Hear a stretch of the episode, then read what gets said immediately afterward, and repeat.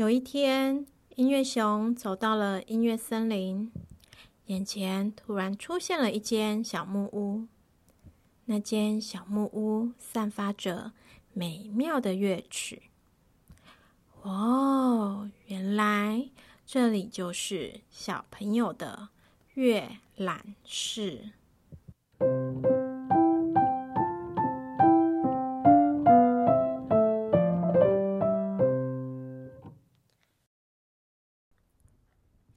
小朋友，上周我们一起听了拜尔课本里的两首曲子，你还记得吗？有一首很轻快活泼的，另一首是比较温柔的。轻快活泼的这一首，我们再听一次开头的部分。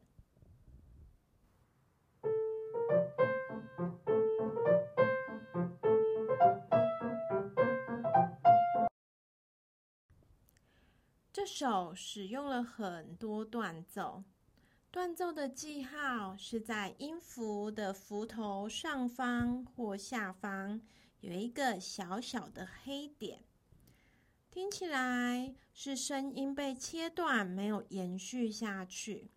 所以，如果在乐曲里面使用很多的断奏，通常速度会是快一点点的。这样才可以把旋律继续延续下去，听起来就会很活泼，比较开心一点的感觉。今天要带你听一首，也是整首充满着断奏的音乐，是舒伯特的《月心之时》第三首。舒伯特他有歌曲之王的称号。因为他的一生中就写了六百多首的艺术歌曲，还有很多不同种类的作品，有钢琴、小提琴、室内乐、管弦乐、歌剧。舒伯特写的旋律真的非常的优美，有机会我也想介绍他很美的钢琴作品给你听听看。他出生的年代是一七九七年，比贝多芬年轻二十七岁。但贝多芬过世后，隔年舒伯特也因为生病而过世了。舒伯特他非常非常崇拜，也非常敬仰贝多芬。舒伯特的一生才三十一岁，就有这么多的作品。真的很惊人。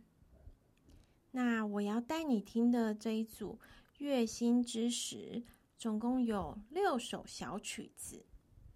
在出版第三首的时候，曾经以《俄罗斯歌谣》这个名称为标题出版，但这个名称并不是作曲家自己设定的标题哦。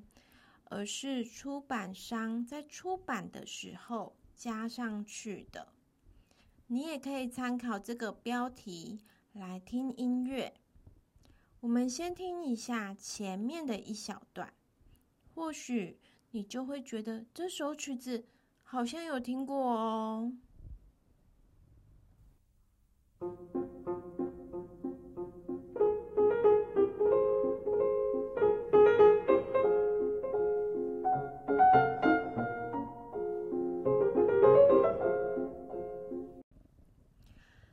乐心之时，这个音乐的种类是从舒伯特开始有的曲种，它是比即兴曲还要再更小巧精简的曲子类型。第三首是非常短，也是这一组作品里面最有名的一首，从头到尾的节奏都是一致的，左手是很轻巧的八分音符断奏。